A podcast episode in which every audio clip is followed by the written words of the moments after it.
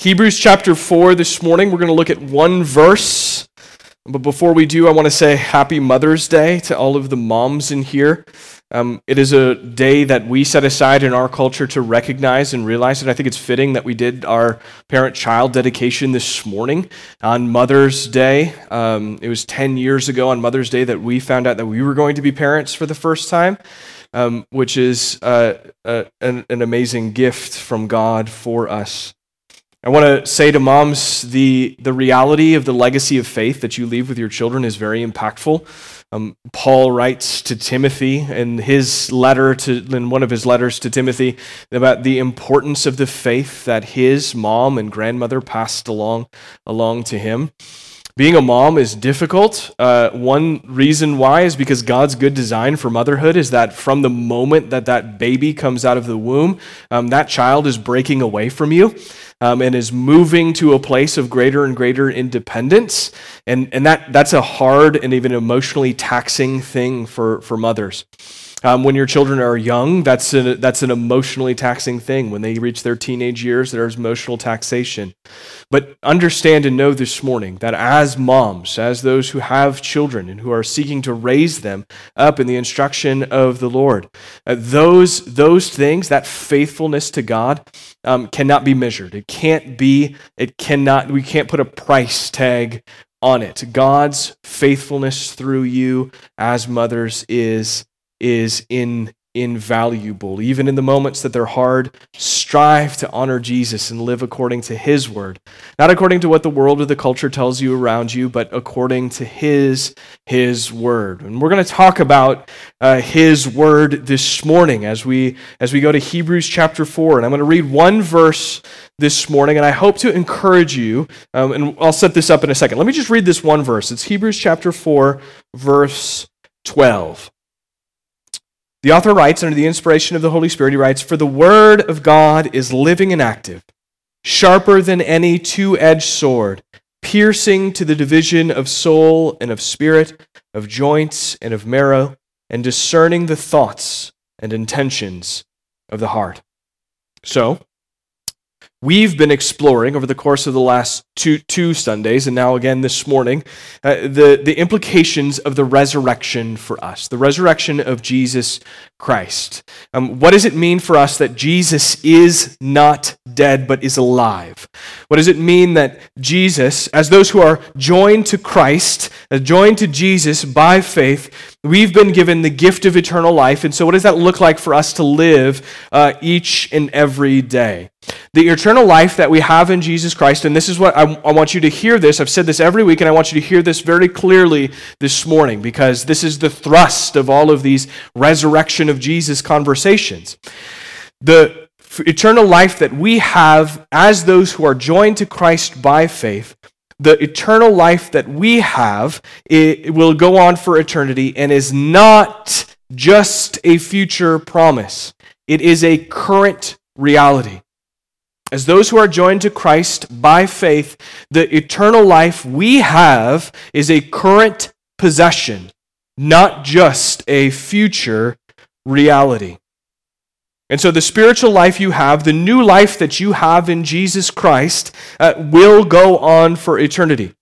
The mortal body that you have that's decaying and breaking down um, will go away, and you, your, your, your new body upon your resurrection, that's guaranteed in the resurrection of Jesus Christ, will match, will match the eternal life, the eternal soul that you have in Jesus Christ. And so, the last two weeks, we pressed on an eternal matter the relationships and community that we have within the local church. Those relationships won't go anywhere when we die. If you're thinking to yourself, when I die, I can be rid of these people and live forever, that's not the way that this works. God has set up His church so that we will worship Him together for all of eternity. So the people that you see in this place who are in Christ will, together with you, be in eternity when the resurrection happens at the last day. These people, these relationships won't go away. And so the resurrection ensures, it is a guarantee that this community of faith will go on forever. And that's good news. That's a, that's a worth rejoicing. So that because when we as people invest in one another here in this place, that investment is will never be lost. It's never meaningless. It's always it always matters. If you spend time investing in the spiritual life of a brother or sister in Christ at Buffalo City Church, no matter how they respond to you, no matter how what they say in return to you, no matter how they look at you, no matter what they say about you in 15 years, that investment always will matter. That investment will always matter for all of eternity. Nothing can take it away. So now we've talked about uh, eternal life and the implications that that has on our biblical community, but now it's time to press another eternal matter God's Word. Here's what I want to say to you this morning, and this is what I want you to walk away with this morning. The resurrection of Jesus Christ gives us full assurance of the eternal authority, clarity, necessity, and sufficiency of God's word. And we're going to talk about each of those words. If you're not sure what they mean, that's okay. We're going to get there. We're going to define those. That's one of our primary goals this morning. But here's what I want to say before we go there. We talk about the Bible a lot at Buffalo City Church. And even when we did this parent child dedication a moment ago, we said the Bible is the primary rule for our lives. It's like ruler. I mean, like it's the standard for our living. It's the way in which, it's a place in which we go as people to understand ourselves. Who are we? Who did God create us to be? Who is God? Who is this God who created us? And then what is required of us by this God? You can't know those things apart from your Bible. And so this morning, like I said, we talk about our Bible a lot. On Sunday morning, we gather together and we open up the Bible together. We don't, I don't just open it up here and like spout out a bunch of words at you and so that some like mystical, ethereal blessing will like come and rest upon you so that you can um, some fairy dust can get you through the week. But what, what, I, what I do here is open the word with you so that we together can go from this place understanding and knowing God, understanding and knowing who God made us to be, and understanding and knowing what that God requires, requires of us. And so, but maybe you've thought to yourself, we talk about the Bible, you're like, so what? What's the big deal? We should consider, and so what we're going to do is we're going to consider the doctrine of Scripture together, because this is an eternal matter. So that when we talk about God's Word, the same ideas come to mind. The same ideas come to mind. That's important to be united together in our understanding of what the Bible is when we gather together and look at it closely, like we're doing right now.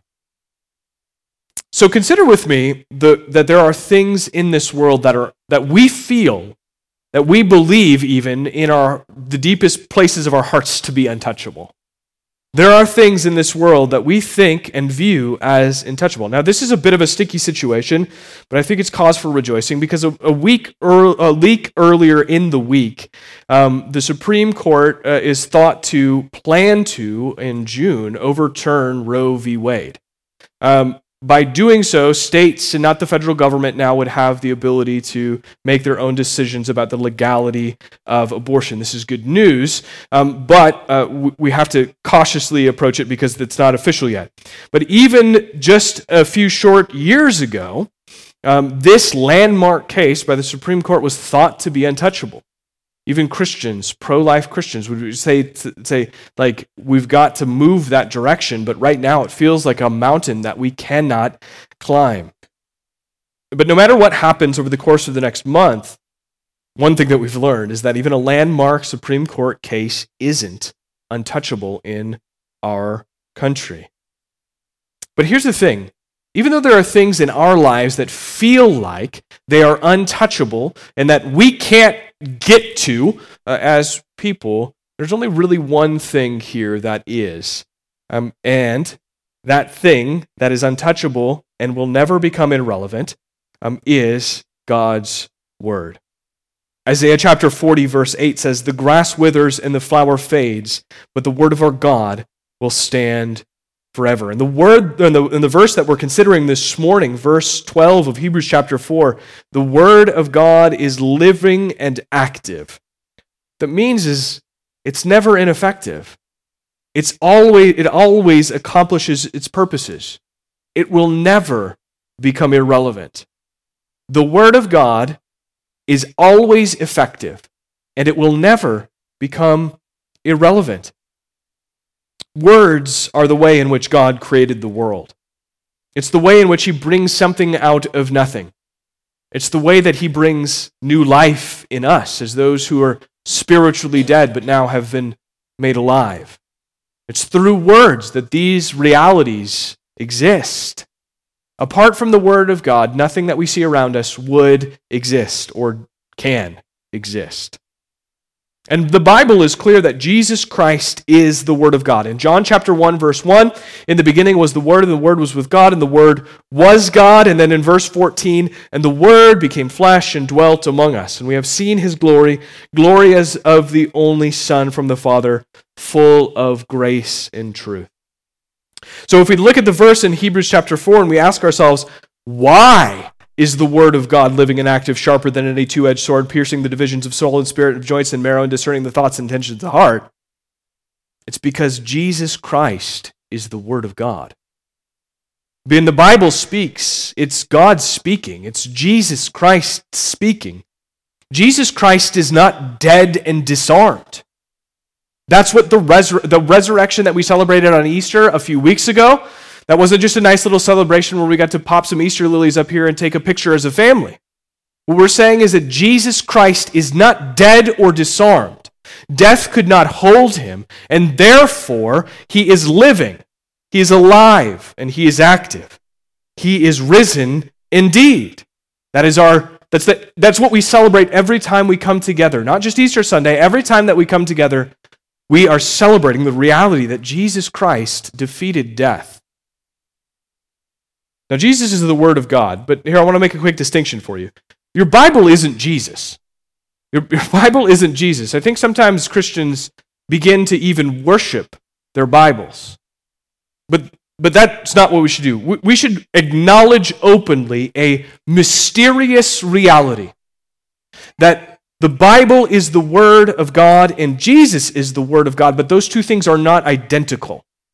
That may seem strange to our reasonable faculties, but the reality is these two things are not identical. We worship Jesus Christ and we gather here this morning to worship Jesus Christ as revealed in Scripture.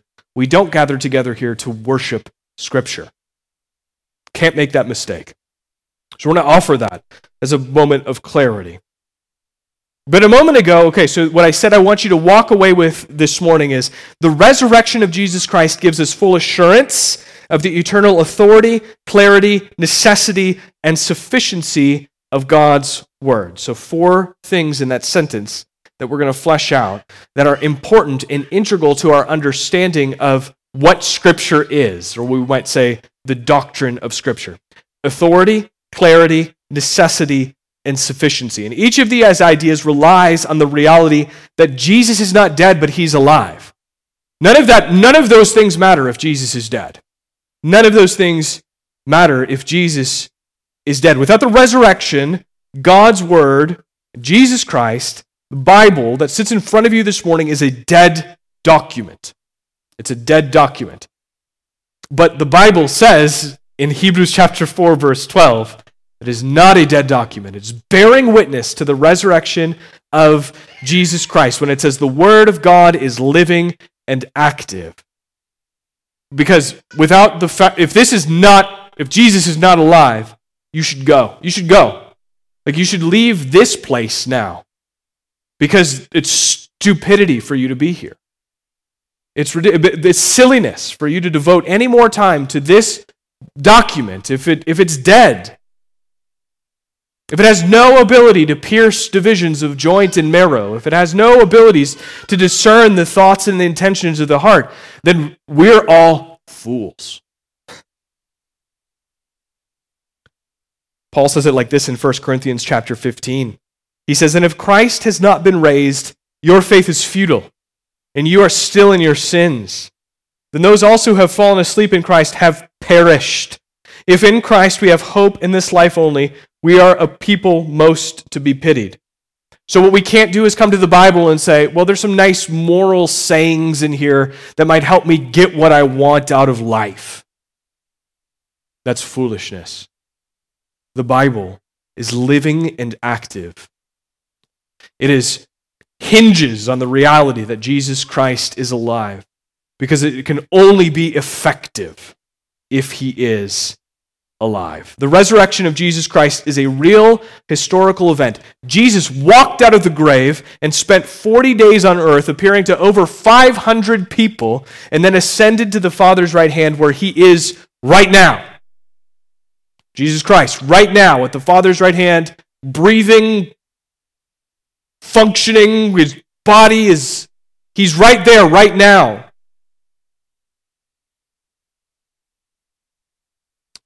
The grass withers and the flower fades, but the word of our God will stand together. God's word is untouchably authoritative, clear, necessary, and sufficient. Nothing can threaten it. So, in our time this morning, I want to look at the, our verse and consider the four ideas I just mentioned. So, let, let's start with those four things the authority of Scripture.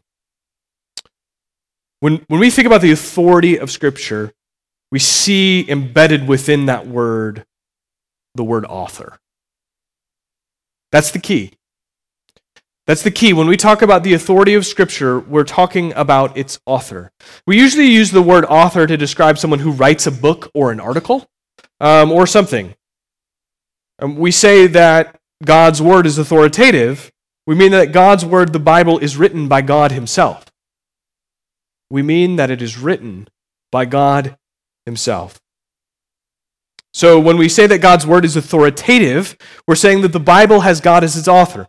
Now we're learning what, who, about who God is, and God is the ultimate authority. If there is nothing that exists in the world that outside of God speaking it into existence, then God is the ultimate authority. By his word, everything that came into existence exists. When he said, Let there be light, there was light when he spoke and created everything. And when Jesus stood at the tomb and called out Lazarus, he, it was his word that was effective in bringing life back into Lazarus's dead body. Lazarus, come out. No, no one on earth. we're, we're pragmatists, and so we, we like authority that we can see, that we can sense, that we can touch, like authority that looks strong in his inner face. But all of the authorities on earth have God as their authority. God is the ultimate authority. There is no other kind of authority like the authority of God. And God's word is authoritative because it's the way in which He chooses the way in which He chooses to bring everything into existence, to bring spiritual life to dead spiritual forms. Because God's word is authoritative, we believe that no outside source has bearing on it. Or did you hear that? No outside source has bearing on God's word. It's its own interpreter. God's word does not need to be proved to us by a History Channel special. It stands alone because it has God as its author.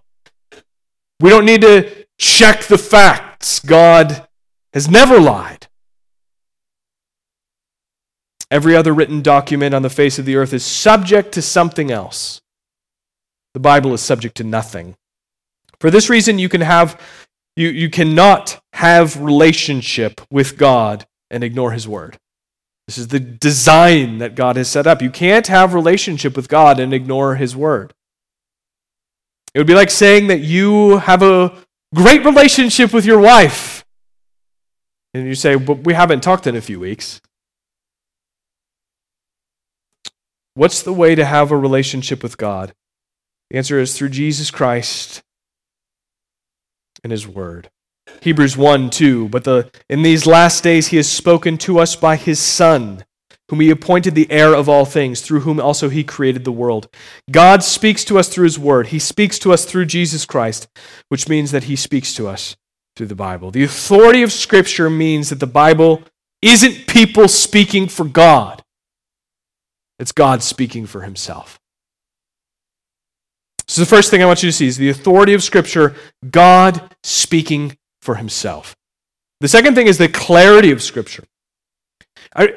I, we probably have all had this experience. If you've read your Bible, you come to the Bible and you say, This is hard to understand. I'm not sure what's going on here. That's a pretty common experience.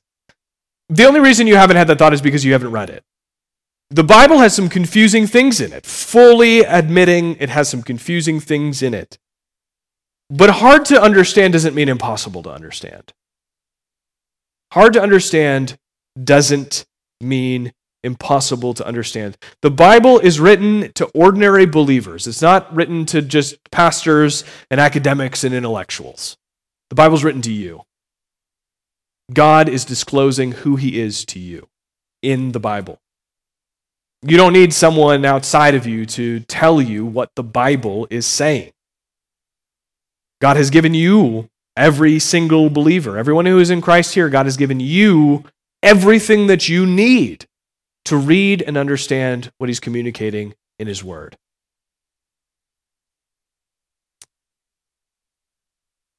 Even though the Bible isn't written to ordinary people, the clarity of Scripture doesn't reveal itself to those who fail to read it or those who just who fail to consider it beyond just a quick glance.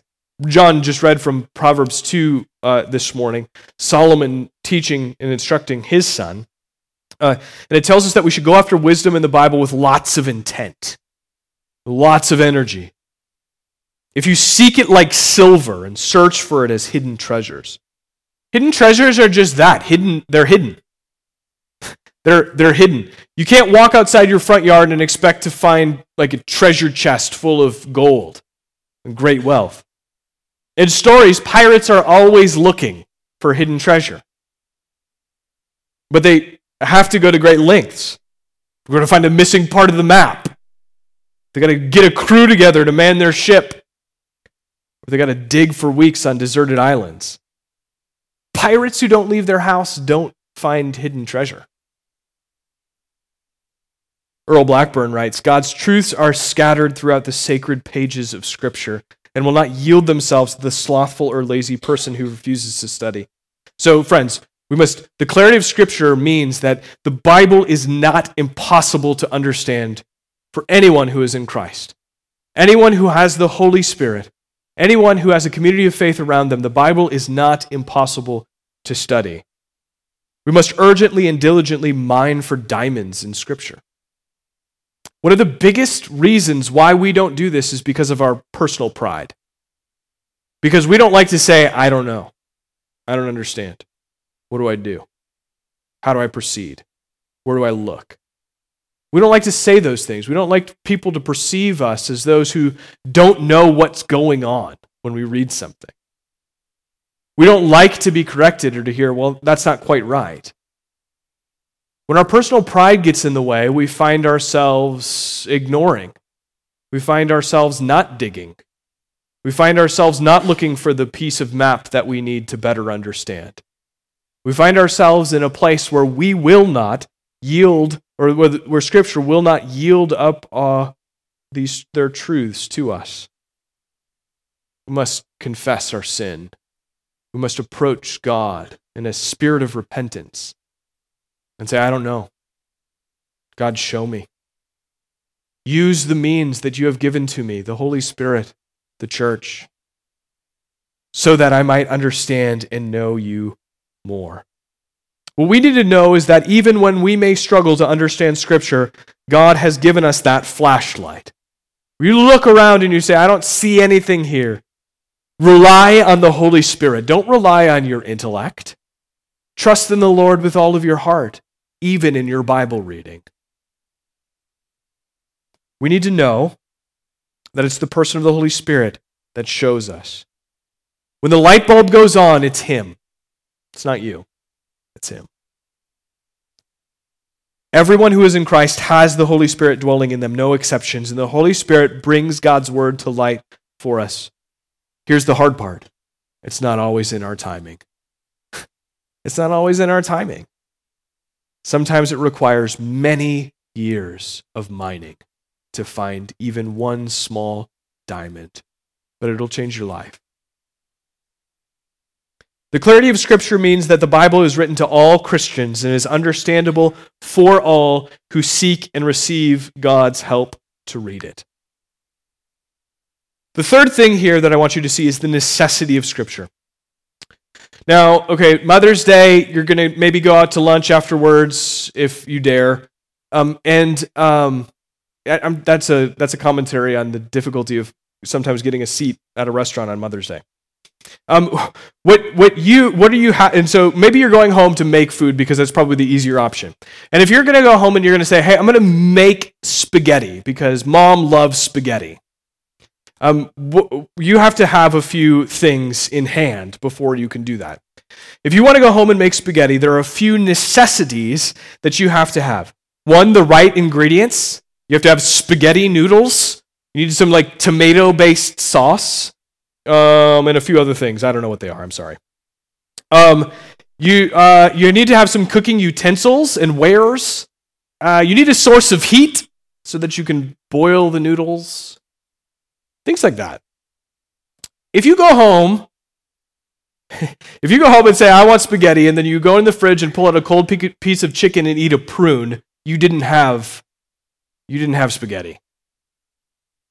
The necessity of Scripture means that the Bible is necessary for several things, just like the right ingredients are necessary for spaghetti. Knowing the gospel of Jesus Christ, here are those things. The necessity of Scripture means that the Bible is necessary for knowing the true gospel of Jesus Christ. That Jesus died to save sinners. The Bible is necessary for this knowledge. Knowing what God's will is for us. Knowing what God's will is for you in any given circumstance, the Bible is necessary for this.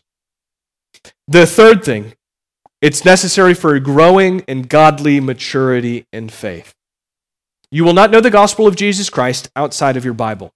You will not know what God's will is for you outside of your Bible, and you will not grow in godly maturity and faith without your Bible.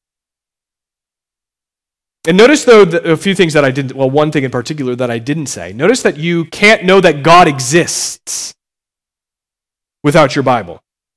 You can, in fact, know that God exists without your Bible. The Bible is clear about this. Romans 1.20, For his invisible attributes, namely his eternal power and divine nature, have been clearly perceived ever since the creation of the world and the things that have been made, so they are without excuse. But just knowing that God exists won't save you. That's not the good news. In fact, that's, that's terrible news. Because when you understand that God exists, you understand that you need to have a relationship with Him, and you have to ask the question, how? How do I have, and creation doesn't tell you that. You can't get a tree or a rock or a bird or a garter snake to tell you how to have a relationship with God.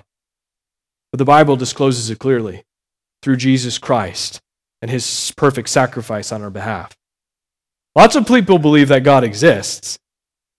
Um, even in our society that's more atheistic than ever, lots of people believe that God exists. They just say, like, God exists, or something like, I'm spiritual but not religious, something like that. And, like, well, I think Jesus is one way, but not the only way. But people, in order to be saved, must confess that Jesus is Lord and trust Him for the forgiveness of sins to be saved. And outside of the truth about Jesus Christ contained within Scripture, both who he is and what he's done for you, you cannot be saved. Now, what I don't mean is that you have to sit down and read your Bible exclusively to be saved. There are faithful men and women who are under, who understand and know the truth of the gospel as communicated in Scripture, who then relay it to other people, and the Holy Spirit uses that.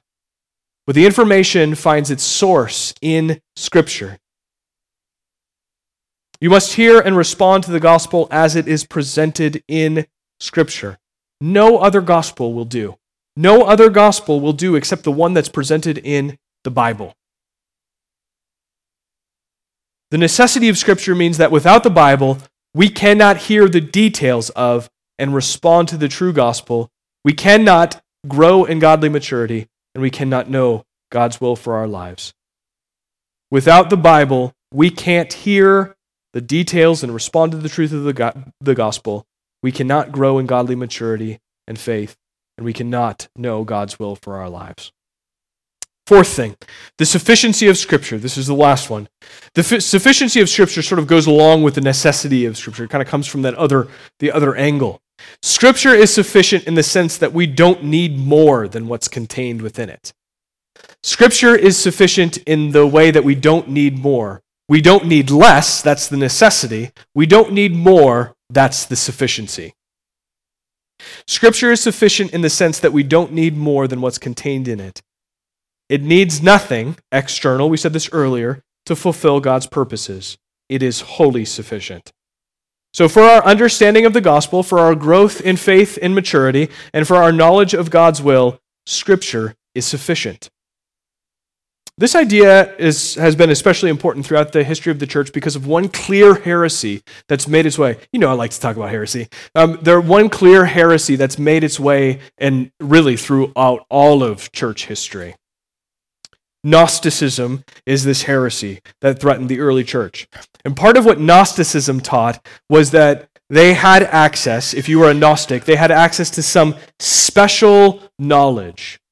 The word Gnostic is derived from the Greek word for knowledge. That they had some special knowledge uh, that didn't come through the Bible, but that came through some mystical experience that they had. Gnosticism hasn't gone away, but it's taken new shapes in our modern day, and we need to be aware of it. Anything that claims to have additional information on how you can be saved than, uh, uh, uh, other than what's contained within Scripture is Gnosticism. Lots of books exist. Just do a quick Amazon search, or don't. That, that's a, maybe you don't want to. That's probably good. Lots of books exist on Amazon to, uh, and claim to offer you some way to unlock some spiritual knowledge um, and some spiritual in, internal truth. But even more commonly and even more veiled, and one that slips its way into the church a lot more frequently, is the secret knowledge of self. The secret knowledge of self. This says, and this is a form of Gnosticism, it says, in order to really be saved, I need to get in touch with who I truly am. I need to get in touch with my authentic self. This is a secret knowledge that only I can know, and therefore you have no ability or nothing, including God's word, has the ability to speak into it. This is highly dangerous and highly isolating. One of the most overt examples in our culture is people choosing their gender. That decision is made when they seek out their authentic self and find somehow inside, even though they are created by God as a man, they're actually a woman or vice versa. This is Gnosticism because it says, You can't tell me what I am. I could be saved then by searching out some internal truth that only I can know and then live it out. But it is far more important what God says about us as people. It is far more important than what God says about us as people, than what we search out and find internally. Let me say this the most important thing about us is not what we find on the outside, but what God says about us in His Word.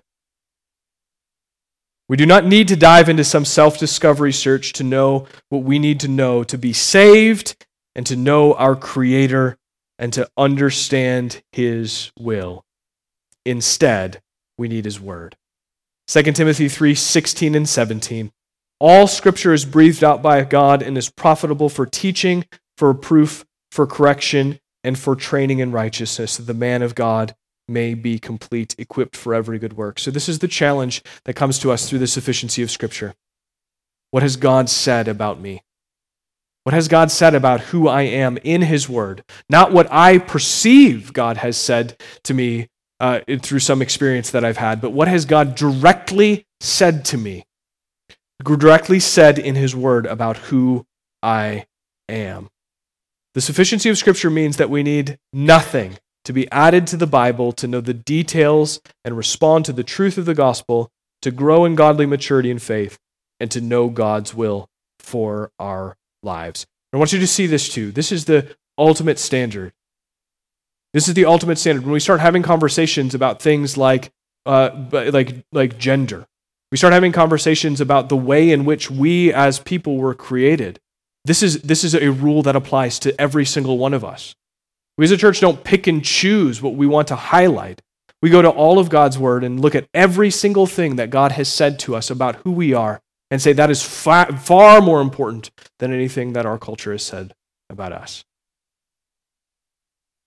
So, in conclusion, this morning, just very briefly, the Word of God is living and active. That is only possible, friends, that is only possible if Jesus is raised from the dead. It is only possible if Jesus is raised from the dead and is alive forevermore, like he says in the book of Revelation, ruling at the Father's right hand. If Jesus is not alive, this is a dead document and it deserves no more of your attention. You should just go read Tom Sawyer and and like the latest New York Times best-selling novel. They're all in the same plane. But Jesus is alive. And so this document is living and active. It's sharper than any two edged sword, piercing the divisions of soul and of spirit, of joints and marrow, and discerning the thoughts and intentions of the heart. The reality is that the resurrection of Jesus Christ gives us full assurance of the eternal authority, clarity, necessity, and sufficiency of God's word. Death cannot stop God's word from accomplishing what it sets out to accomplish. Nothing can stop God's word from accomplishing what it sets out to accomplish. Isaiah 55, 10, and 11 says this For as the rain and the snow come down from heaven and do not return there, but water the earth, making it bring forth and sprout, give seed to the sower and bread to the eater, so shall my word be that goes out from my mouth. It shall not return to me empty, but it shall accomplish that which I purpose and shall succeed in the thing for which I sent it in the last couple of weeks talking about biblical community, I mentioned this at the beginning, but I said that an investment in another person who is in Christ is, is never a waste. It is an eternal investment. The same goes for God's word. The same goes for God's word. As Christians, giving time to reading and studying God's word is never wasted. This week, if you have the opportunity to if, if you're in a place where you're thinking to yourself, I could sit down and read the Bible or I could go do X, I've really got to get this done. It's really pressing me. One option is clear it's never wasted to spend time reading and studying God's Word. The, because, because unlike any other task that you might dedicate yourself to this week, God's Word has the ability to produce something in you and produce in you everything that you need results that will never, never go away. They're not just for this life. Many things that we devote ourselves to are going to go away in the next week or two or five or ten years, well before we're dead. The results that are produced by God's word in us, both as individuals and as a church, will literally never go away. Never, ever. There's nothing in all of creation that you can invest in that would yield results like time and energy poured into God's people and into God's word. Let's pray. God, we thank you this morning for the truth of your word. God, we thank you that it is clear. God, we thank you that it is necessary and that it's sufficient. God, we thank you that it is authoritative, that it has you as its author, and that because you have told us that it is, it is your word that you've breathed out to us. God, we, we praise you that you have never lied to us, that not once have you ever bent the truth because you are the source of truth. God, would we believe more deeply? God, would we trust you more deeply? And when there are piles of tasks that lay before us that seem threatening to us as people, would we trust more to slow down, to go into your word, to trust you, to understand that we should not in those moments lean on our own understanding because we are fickle, frail, finite creatures. God, you are infinite, eternal. God, wisdom within you. God, you are our creator. And may we know you more through your word this week. God, may we know ourselves more through your word, not through journeys of self discovery or understanding what's truly on the inside of us. God, but what you have said to us about who we are God, would that be the most important thing to us this week? God, when we look to Jesus Christ, God, would we obey all that He has commanded to us? God, and when we teach others, even as He gave it to us in the Great Commission in Matthew 28, teach others to obey all that He has commanded us as well. God, we thank you. It's in Jesus' name we pray. Amen.